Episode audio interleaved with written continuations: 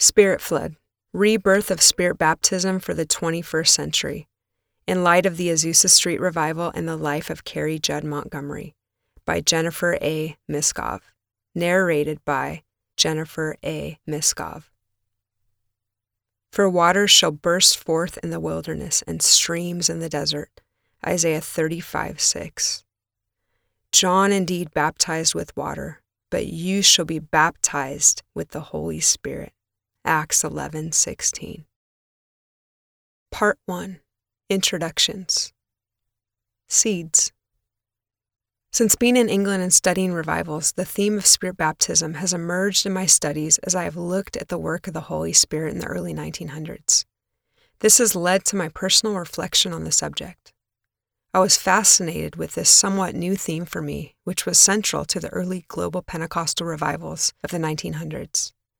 I had already had a deep experience with the Spirit over 15 years ago, where I also spoke in tongues, but this whole language of being baptized and flooded in the Spirit was a new concept for me. I became fascinated with Spirit baptism and how it played a crucial role in a great revival. I started pressing into finding out more about it through my academic studies and my devotional times.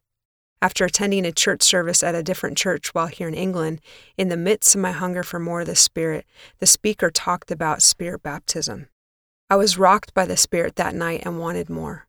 I got home and was still on cloud nine after a sweet experience with the Spirit when I looked at my phone before I went to bed.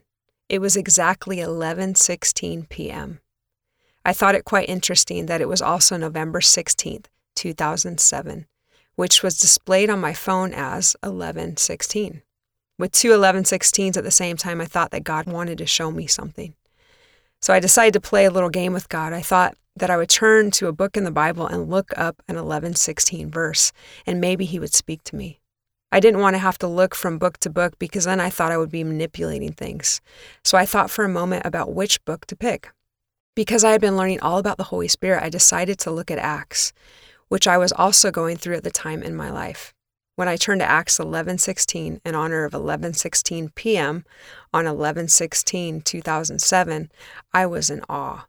I literally remember freaking out and saying, Shut up, God. No way. Shut up. This is crazy. That was my slang way of saying, God, you're crazy. This is crazy.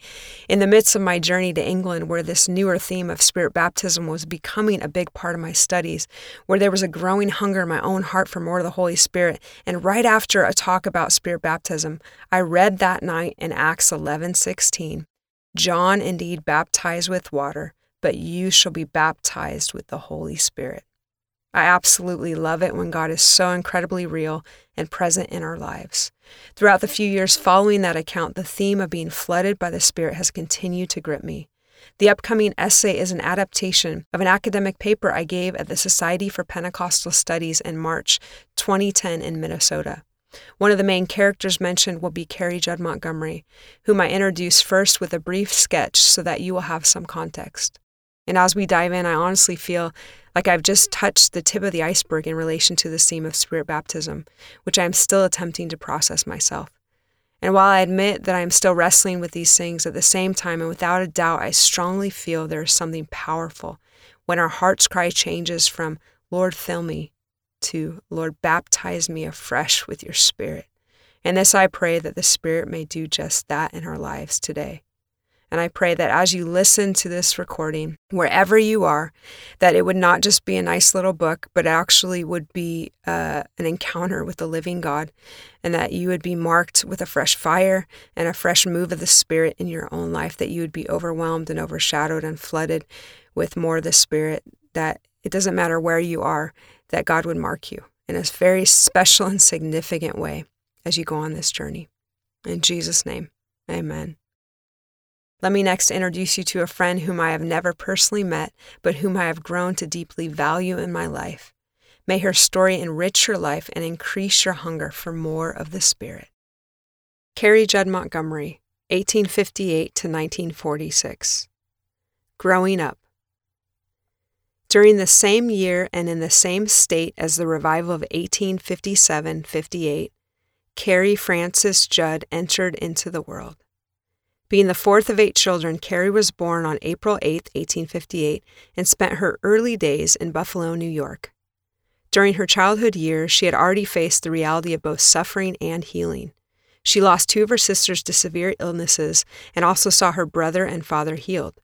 Because of her own health, at 15 years old, her brother invited her to live with him in another area of New York, which had a better climate. During her time there, she worked for an editor of a health magazine, which would prove to foreshadow her later writing ministry. After a return home to help care for several sick in her family, she moved to another part of New York with the same brother.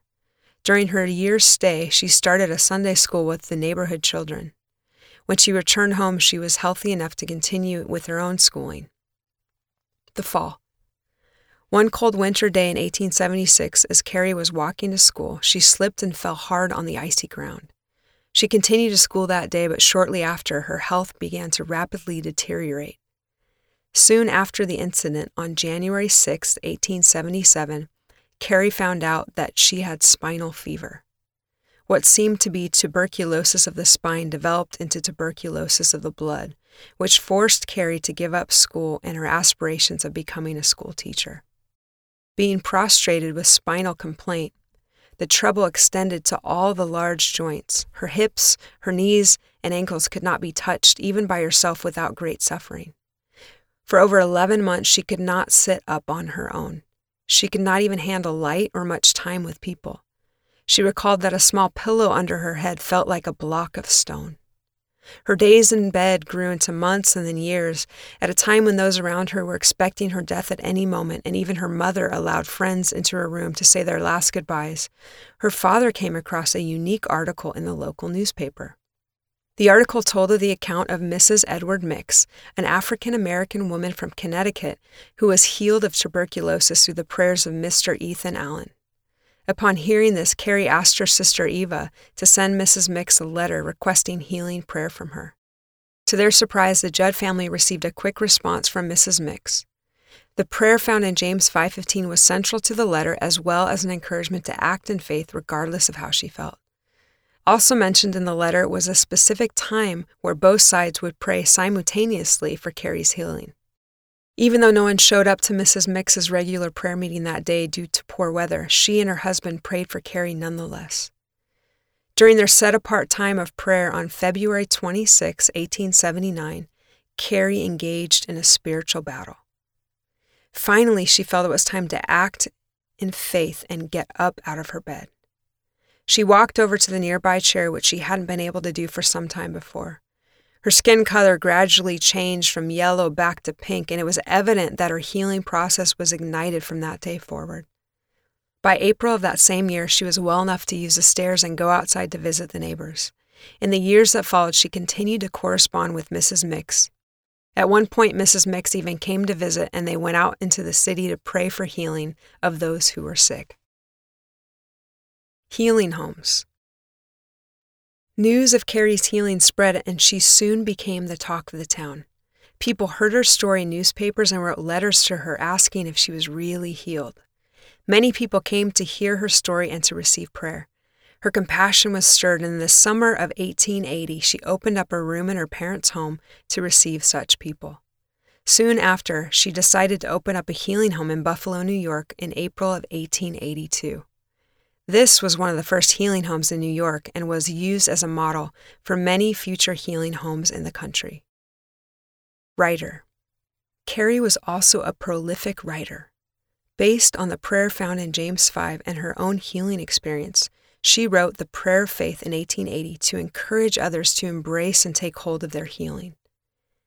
This book was significant because it was among some of the first prominent books written on the subject of divine healing in her time. In 1881, Carrie also initiated a magazine called Triumphs of Faith, which emphasized holiness and divine healing themes. She continued to write and edit this journal for over 60 years. Preacher Carrie became an itinerant preacher and teacher and traveled nationally and even internationally throughout her life to share her story of healing and to encourage people in their faith. Her zeal to spread the somewhat unpopular message of divine healing at that time put her in the category of a radical evangelical. Through her close friendship with A.B. Simpson, she eventually became a part of the forming of the Christian Missionary Alliance, or the CMA. Simpson continually encouraged and created space for her to step out and to share her story.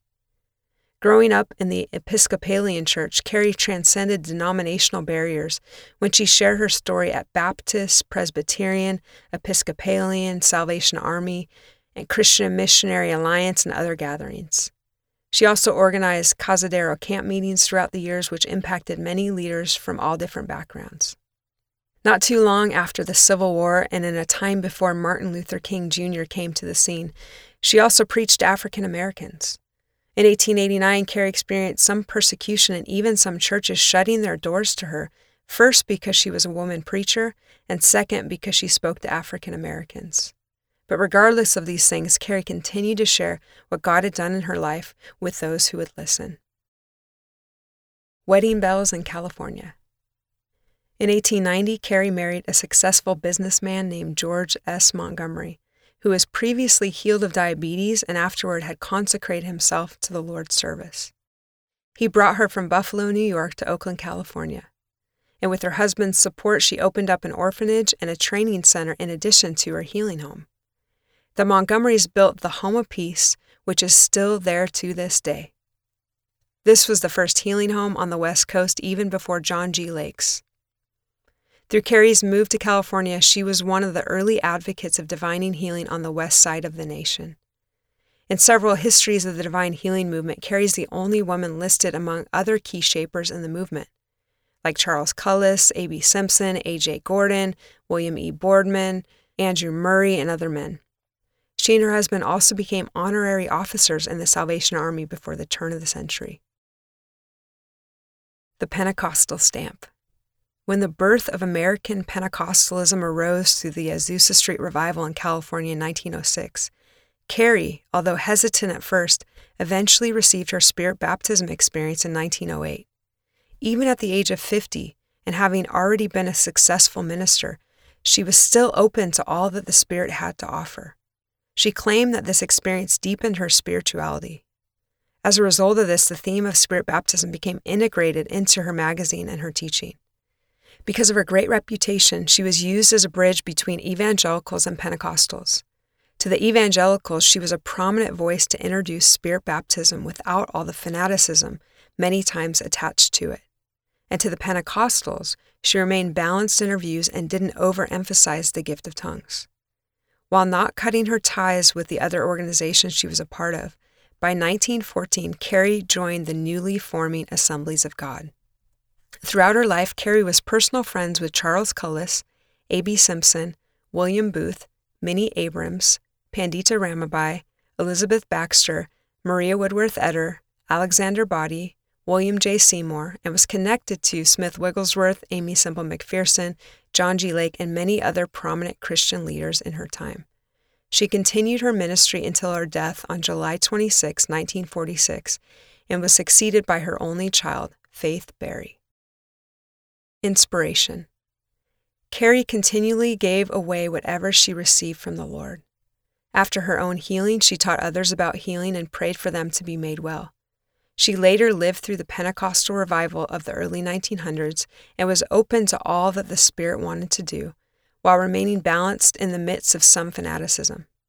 After her Spirit baptism experience, she encouraged others towards the same fullness.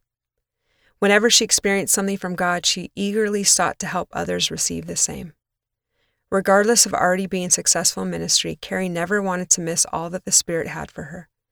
The way in which she approached revivals and newer moves of God with an open heart to receive all that God had for her serves to encourage people today to do the same. Carrie remained faithful to her husband and to the Lord all the days of her life. She lived a full life with total surrender to the Holy Spirit, unity and love, healing, fullness of the Holy Spirit, and faith as prominent themes throughout.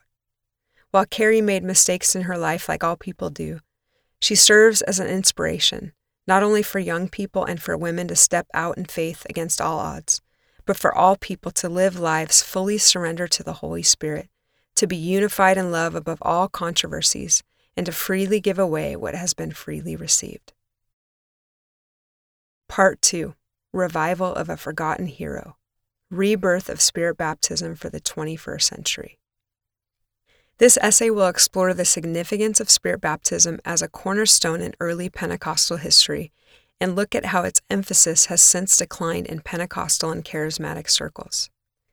Based on Carrie Judd Montgomery's own spirit baptism experience, I will present significant aspects or approaches to spirit baptism that need to be recovered, the potential effects of that readjustment, and look at how spirit baptism can be translated into the 21st century.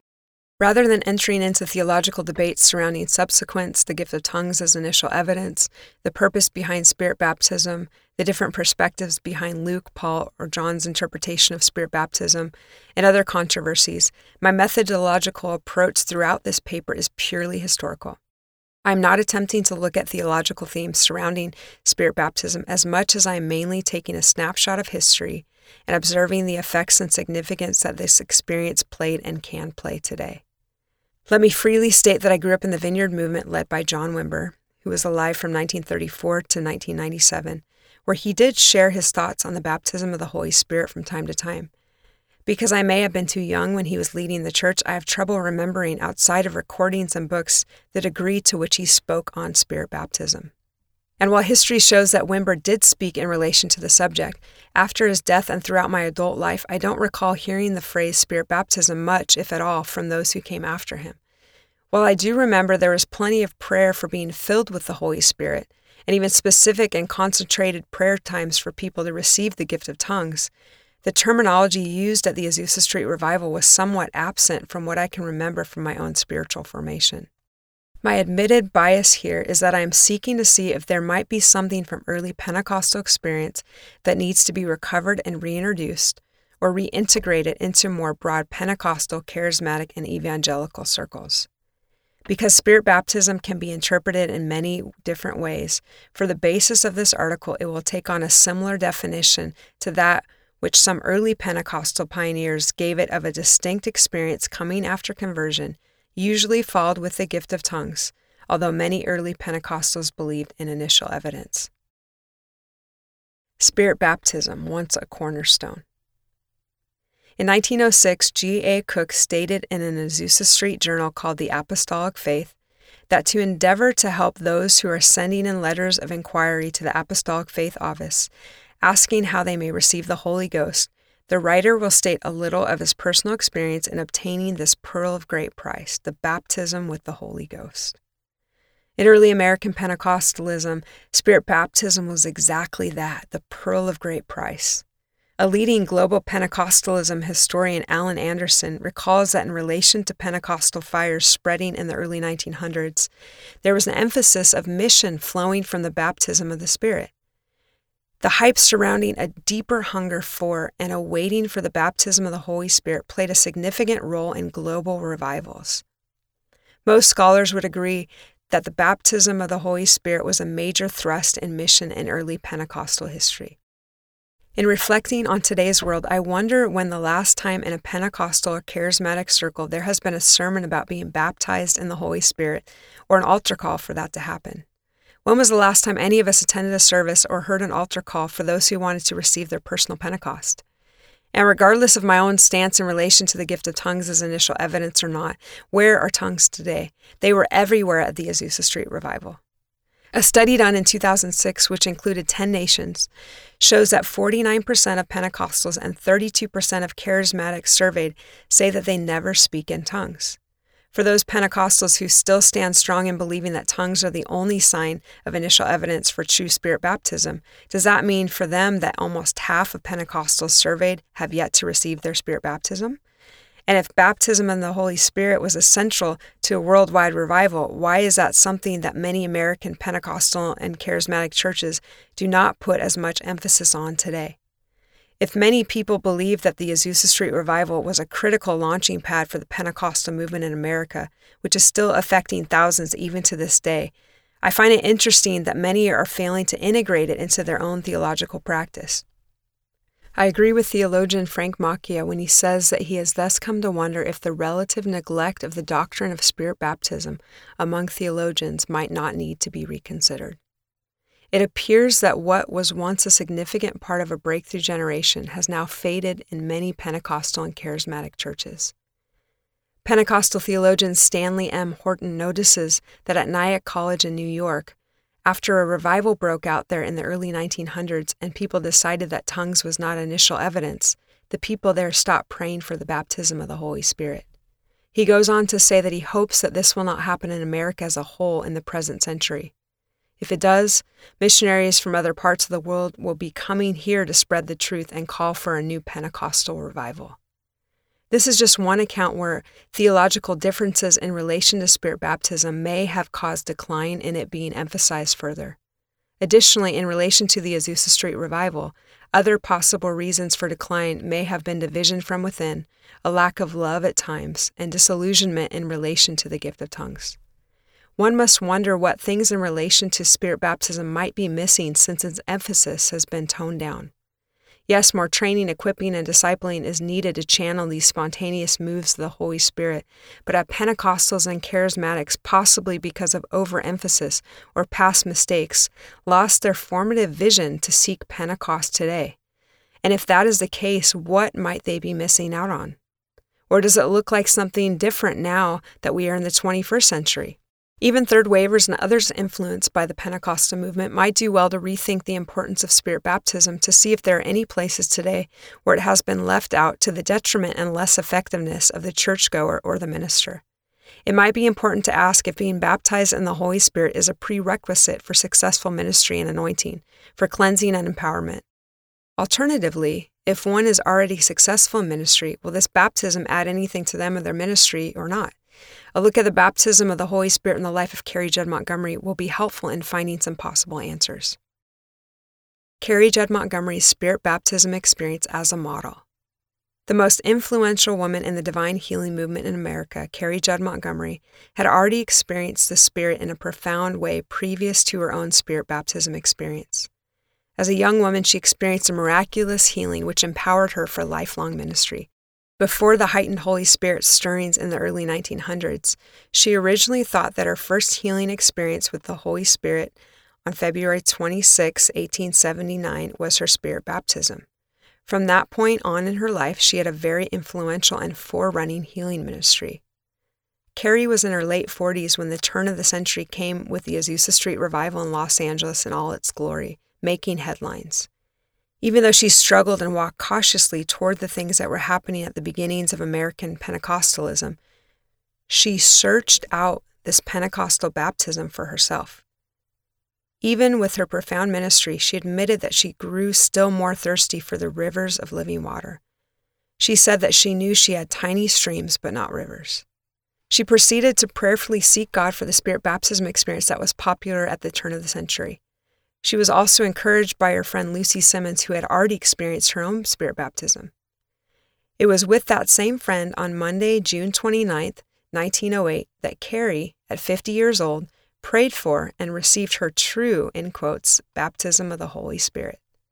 Immediately following this overwhelming experience with the Spirit, Carrie spoke in tongues for nearly two hours. Less than two months after the event, she recorded her account. She said, For some time I have been thirsting for the fullness of the Holy Spirit's presence and power. At the time of my miraculous healing, when a young girl, I was first made conscious of the Holy Spirit's work in revealing Jesus in and to me. At this time, a power to testify came into my soul, and the Word of God was wonderfully open to me, so that He has greatly blessed my ministry in the Word since that time. This experience I've always referred to as the baptism of the Holy Ghost until a few months ago when I began to watch what God was doing and pouring out his Pentecostal fullness upon some of his little ones. At first, I was perplexed. I knew my experience above referred to was most real and lasting in its effects. How could I cast it away?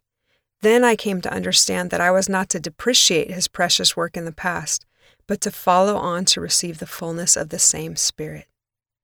Did Carrie get baptized twice in the Holy Spirit? Was her first healing experience just a filling of the Spirit? Was the second experience a deeper expression and maybe even a renewal of her first experience, but with a different outcome? Even though she had already experienced the Holy Spirit's presence in her earlier healing encounter, she felt that there was still something more. Referring to the earlier quote, she experienced tiny streams, but not yet rivers. When some of her friends received their Pentecost experience and she noticed the transformations that took place in their lives, she began to hunger for something she never realized existed before. Let's look at the mile run to get a better idea of her situation. Before 1954, nobody really thought that the mile run record could be broken in less than four minutes. No one even tried because that is where the bar had always been raised. It wasn't until Roger Bannister from England broke the record on May 16, 1954, that people began to realize that it was even possible.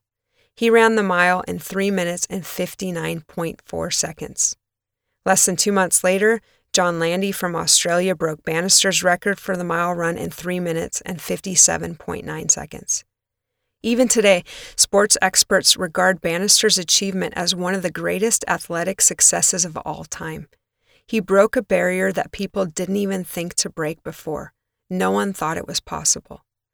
It seems in the revivals of the early 20th century, especially in the Azusa Street revival, that the Holy Spirit broke down barriers, even racial ones, to bring in a new outpouring of the Spirit and presence of God that not many had been accustomed to before. While there were stories of Spirit baptisms with speaking in tongues scattered throughout history, Carrie most likely did not come across anyone who had received the baptism of the Spirit with the gift of tongues until the few years before her own Spirit baptism experience. When Carrie saw deeper expressions of the Holy Spirit for the first time, she was awakened in her spirit to hunger for something she never realized was possible before that time. Simmons was one of the first people whom Carrie observed firsthand who broke the figurative four minute mile record, or in reality, had her spirit baptism experience. Carrie admitted that she was at first somewhat skeptical of the Pentecostal fullness, but after seeking the positive effects it had on her friend, Carrie was struck to the core, enough to embrace the experience for herself. If Carrie, who was already thriving in her ministry, previously believed that she had already been baptized in the Holy Spirit, one must wonder what greater effect her second baptism in the Holy Spirit with the gift of tongues following had on her life and ministry. After this second spirit baptism, Carrie claimed to have experienced a greater increase of joy, love, power for service, teachableness, love for the Word of God, and fellowship in prayer and praise. She described in a sermon a few years after that her fuller baptism experience resulted in freedom of the mind from all care, which she had previously yet to settle. She also described her life following her spirit baptism as one where she mounted up with wings and gained physical strength in her body. Her baptism of the Holy Spirit also affected her ministry. Shortly after her experience and her triumphs of faith, she became an advocate for spirit baptism while continuing to maintain a balanced view that love was the best result of spirit baptism. Additionally, instead of just collecting money for foreign missions, she went on an international ministry trip. It was during the trip that she was first used as a bridge between evangelicals and Pentecostals to introduce this new experience and bring some clarity and understanding to missionaries on the field. While it is highly probable that Carrie would still have been effective in ministry if she continued in her present state without her spirit baptism, she claimed that the experience added new dimensions to her ministry. So, if Carrie Judd Montgomery, an already successful and effective leader in the divine healing movement, and she being only one of many in a very similar situation, if she saw significance in this experience, then what does that say for successful ministers who have hesitated to explore spirit baptism? What about Christians who believe this spirit baptism experience is not for them because it's too Pentecostal? Are they missing out on anything? Carrie would most likely say yes to that question. While from her example, spirit baptism might not transform one's whole ministry, Carrie did claim that it enhanced her ministry in new ways and added a depth to her spirituality. It also empowered her for mission in a new way.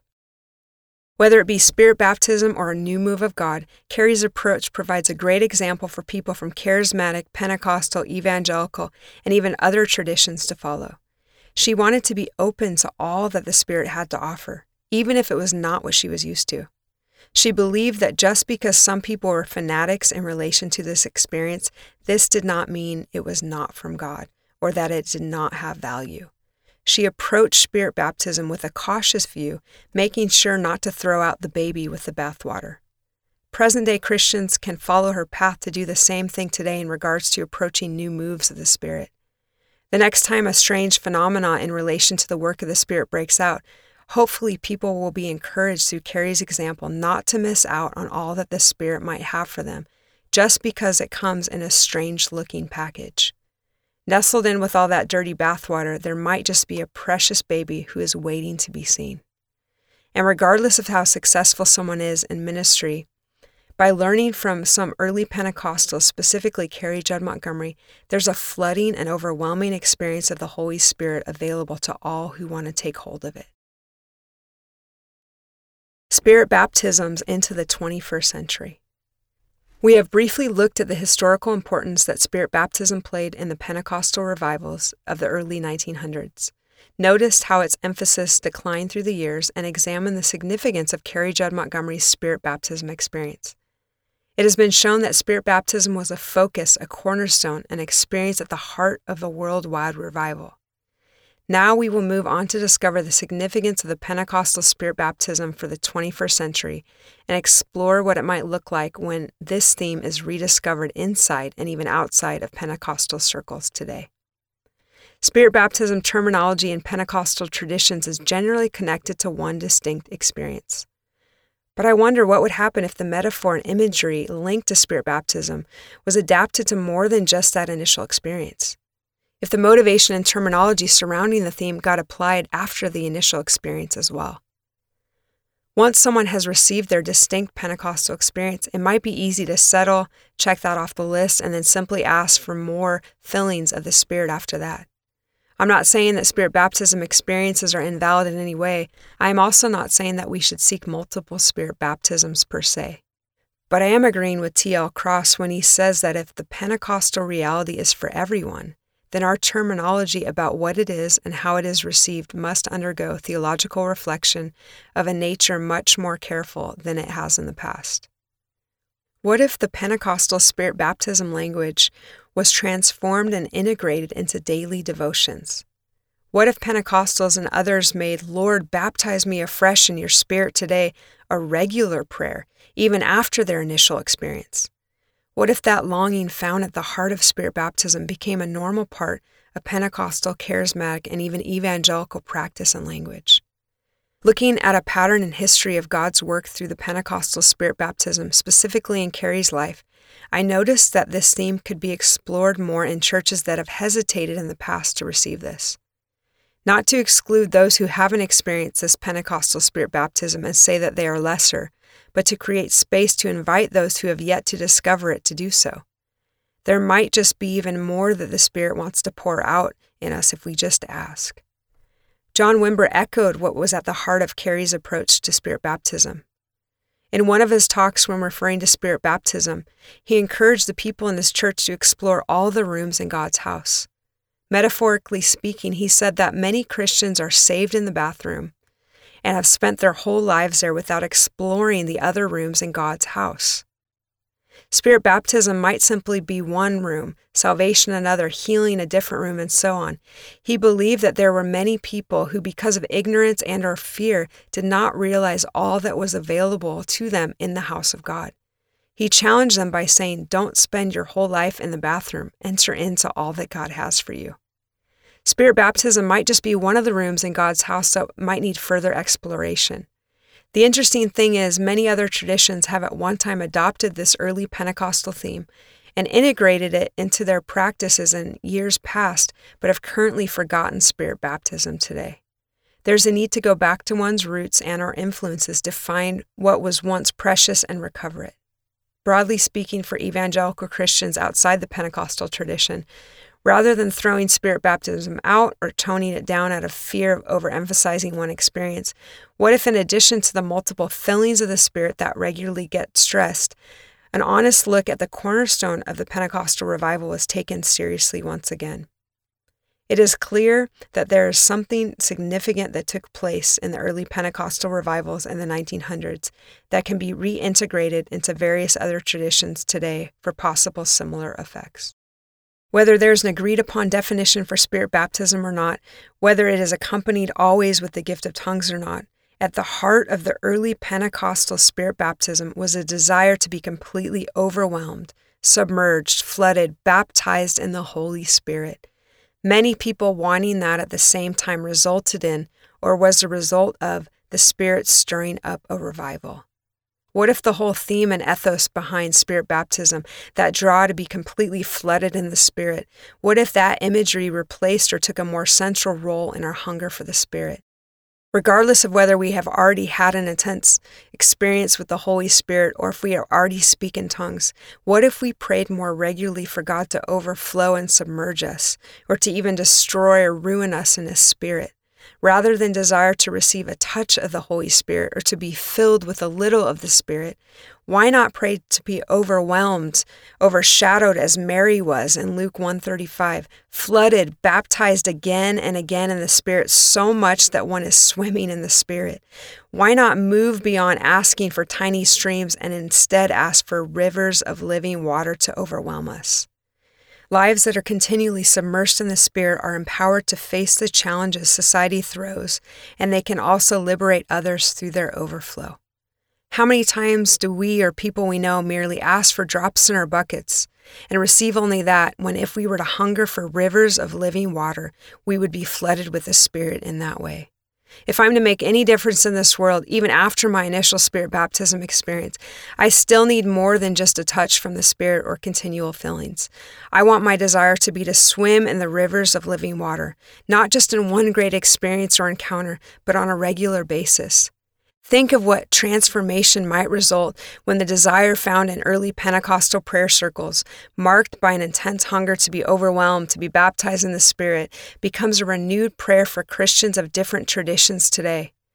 I close with the end of a talk that Carrie Judd Montgomery gave over a 100 years ago in relation to her healing and spirit baptism experience entitled Life on Wings The Possibilities of Pentecost. Now, who is going to trust God for the winged life? You can crawl instead if you wish. God will even bless you if you crawl. He will do the best He can for you. But oh, how much better to avail ourselves of our wonderful privileges in Christ and to mount up with wings as eagles, run and not be weary, walk and not faint. Oh, beloved friends, there's a life on wings, and I feel the streams of His life fill me and permeate my mortal frame from my head to my feet until no words are adequate to describe it. I can only make a few bungling attempts to tell you what it is like and ask the Lord to reveal to you the rest. May He reveal to you your inheritance in Christ Jesus so that you will press on and get all that He has for you. I also pray that a hunger for more of the Spirit would increase inside of us, that our arms and hearts would be wide open to receive all that He has. May the Lord seal what has been highlighted to you through these words, and may they inspire in you an increase in all consuming hunger to be flooded by the Spirit again and again. God, we don't want mere drops, but send your rain, send your floods of living water to drench us again, we pray. Amen, and let it be so.